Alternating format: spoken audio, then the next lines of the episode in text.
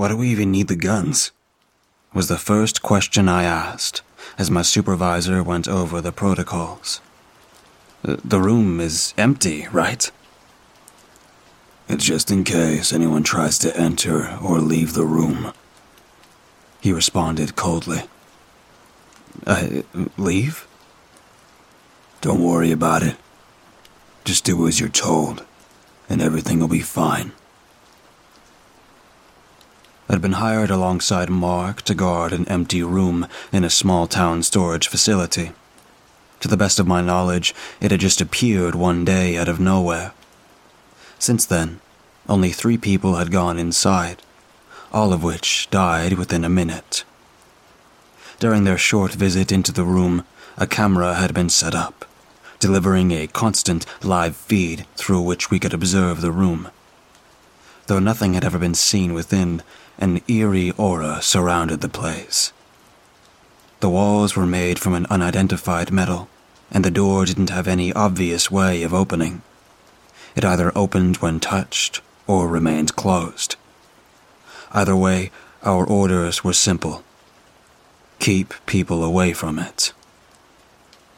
24 hours a day, each day of the year, the room was guarded by one of three teams. While the job was exceptionally boring, it paid enough to keep us from asking too many questions. We were only to contact the team leader, Dr. Henderson, if any activity was recorded within the room, be it actual movements or just sounds heard through the door. Other than that, we were left to our own devices, which meant we could mostly slack around and talk. Every now and then, we'd hear faint sounds coming from behind the door. To me, it sounded like a distorted music box playing an old tune. It was one I remembered my mother listening to as I grew up. Beyond that, I could hear someone sob quietly. The familiar yet distant sound of an old woman crying. Uh, Mark, on the other hand, swore up and down it was a young boy laughing. Though he couldn't name the boy, he too said it felt eerily familiar. Still, the cameras showed nothing. We just contacted the team leader as commanded, who always seemed utterly uninterested during his visits. Sounds again? He asked. Yeah, it's. Yeah, Mark tried to explain before getting cut off. It's not important what you hear, as long as the screen remains empty. Just keep your eyes peeled. Let me know if anything changes.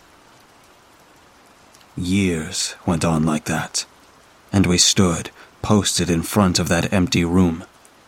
The metal door that separated us from unknown horrors remained untouched, and as far as we were concerned, nothing would ever change that. We followed orders, got paid, and that was it.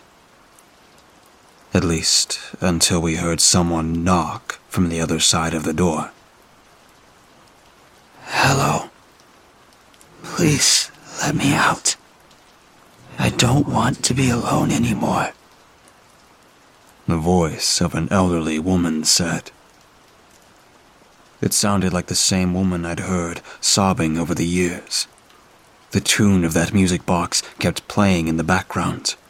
Those two facts really reminded me of my mother, which was an impossible thought, as my mother had died years earlier. Do you hear that? I asked Mark, who seemed transfixed by the sound himself. Yeah, he responded, with barely a whisper. I'm calling the doctor. He better hear this, I said, as I redirected my attention towards the empty screen. I picked up the emergency phone and pressed 1. It prompted an alarm that immediately alerted the team leader. We'd already been through the procedure enough times to make it an unimportant event. Still, something was different. Despite the sounds we'd heard over the years, no one had ever knocked on the door. Oh, God, it can't be, I heard Mark say in the background. I turned around to find him pale as a sheet His face was drenched in sweat. As his eyes were fixated on the screen, I took a few steps closer, just to make sure my eyes weren't deceiving us both. There was something inside the room. At first, I couldn't tell exactly what it was. It looked sort of like a deformed chair, as if someone who had never seen a piece of furniture before had been instructed to put a chair together. On top of it lay a music box. Before we could discuss the thing that had appeared inside the room, Dr. Henderson entered the storage facility wearing a tired expression on his face. Report, was all he said as he greeted us. There's something inside the room. It's, uh. I tried to explain before another bout of knocking shut me up. The sound seemed to wake the doctor up a bit though he still didn't look too concerned. He at least decided to stick around. It wasn't until he got a glimpse of the live feed before he froze dead in his tracks. No. No. He mumbled. With that, the image on the screen got replaced by static. Whatever was in the room had interfered with the feed. Just let me out. It's so cold in here. The voice said through the door. I could see the doctor getting more nervous by the second. The blood had drained from his face, and pearls of sweat had formed on his forehead. He picked up his own phone, ready to call for reinforcements. But, just like the live feed, the phone refused to work. Hey, Doc, what's going on? I asked. Mark hadn't spoken a word. He just stood there, hypnotized by the static filled screen in front of him. Uh, you two, stay here. I'm gonna get a cleanup crew. Our doctor stuttered. Don't open the door. Just stay here and make sure nothing gets in or out. He rushed out of the building as he continuously tried to call for help with the broken phone. Once gone, Mark and I gave each other a quick glance before another knock redirected our attention to the door. Did you see him? Mark asked after a moment of silence. Him? What are you talking about? He nodded. It was Alexander. It was my son. Your son that went missing seven years ago? I asked, confused. I need to get him out of there, Mark said in a panic. With that, he rushed to the door and tried to figure out how to open it. Mark, wait, I shouted.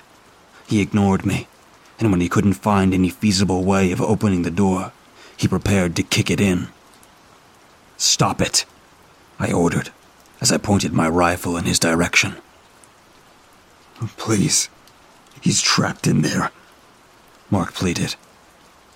It doesn't make any sense, Mark. Your son is dead. How could he possibly be inside that room?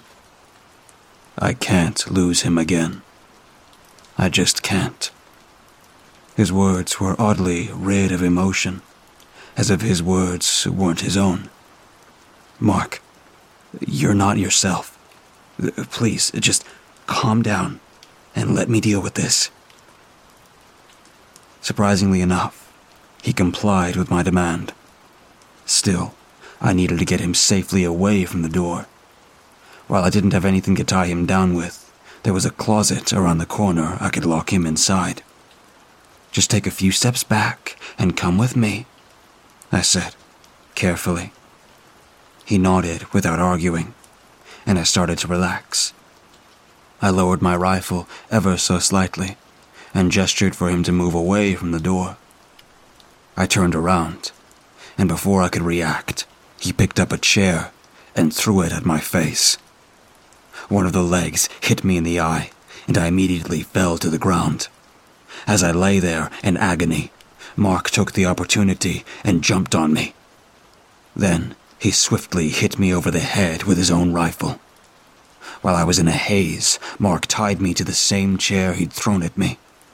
I didn't even know where he'd gotten a rope from, but I was absolutely stuck. Mark, don't do this. The doctor will be here to help any second. By then, the knocking had turned to hammering, and the pleading voice was screaming to be let out. Mark had tears streaming from his face. I knew we weren't hearing the same sounds, but I needed to get through to him. Please, I begged. Whatever is in there, it is not your son. Shut up. I need to do this. He was clearly crying, yet his words carried no emotion. Again, he tried to open the door. That time, he merely had to touch it before it just swung open. On the other side, it only revealed a pitch black void of darkness. For a moment, Mark just stared at the emptiness. The music box had stopped playing, and the woman begging to be let out had been silenced. I'm so sorry, he said, before something violently pulled him into the room. As he vanished, the void seemed to pour out into the rest of the storage facility. All light that had previously occupied my surroundings was eaten up by the ever expanding darkness. Once it had passed me, I felt the temperature drop to zero, muffling each and every sound in the area. Mark! I called out, still stuck to my chair. There I sat, in absolute silence praying that the doctor would return with reinforcements. I could hardly see two feet in front of me, but there was definitely something moving around in the room. Just vague shapes emerging through the door, producing wet footsteps as they walked in my direction. I didn't dare to make a sound. Mark had vanished, and in his place, the air had filled with a sickly, metallic stench. I tried to quietly wiggle myself out from my seat, but Mark had tied me up too well. All I could do was to hold my breath as dozens of silhouettes walked past me, leaving the room. A few minutes passed, and the footsteps settled down. It felt as if the creatures had left the room, but the darkness lingered Still, it didn't move an inch before I saw the facility filled with flashlights. The doctor came running in with a dozen guards, all brandishing bizarre, heavy weapons. They quickly cleared the room, placing themselves in front of the open door that led into the void that had swallowed Mark. Oh, God, a couple of them mumbled. Dr. Henderson was the one to unite me. Dr. Henderson was the one to untie me. My wrists were raw from the struggle, but I was left otherwise unharmed. What the hell happened here? He demanded to know. It was Mark. He went into the room. With that, my boss rushed to peek inside. I followed shortly behind him. The weapons the guards held weren't typical ballistic rifles. Instead, they shot out powerful blue beams that penetrated the void, causing the darkness to retreat to the corners. Finally, he could get a glimpse of what had actually happened inside. There lay a hundred pieces of broken flesh strewn not only across the floor, but the walls and the ceiling. They defied gravity and simply covered every available surface with bloody chunks of meat. That, mixed with the clothes fragments, made it easy enough to identify the mangled corpse. It was Mark. Then I noticed something that immediately caused me to puke onto the floor. I saw a chunk of flesh containing an eye though it was absolutely impossible The eye darted around the room in panic. It blinked. It even responded to light. It was alive. Another chunk contained part of his mouth. It moved around in strange directions as if trying to scream, but being unable to. Then we saw a piece of his heart, still contracting pointlessly, and muscle fibers hopelessly trying to move limbs that weren't there anymore. Seal the room, now, the doctor ordered. But he's. he's alive, I said, still not believing it. He made a choice to go inside. Do you want to suffer the same fate? The guards closed the door without speaking a word and started putting plates of metal over it. A part of me wondered why they hadn't done that from the get go, but I couldn't bring myself to ask any questions. Did anything leave the room? My boss asked. I just nodded. Did they touch you? No. The crew set up a perimeter with guards and cameras facing the door. But I feared the damage had already been done. Whatever existed inside that room had been far beyond the rules of our own reality. And now they were free. What are we going to do now? I finally got the guts to ask. We're going to have to kill everyone in this town.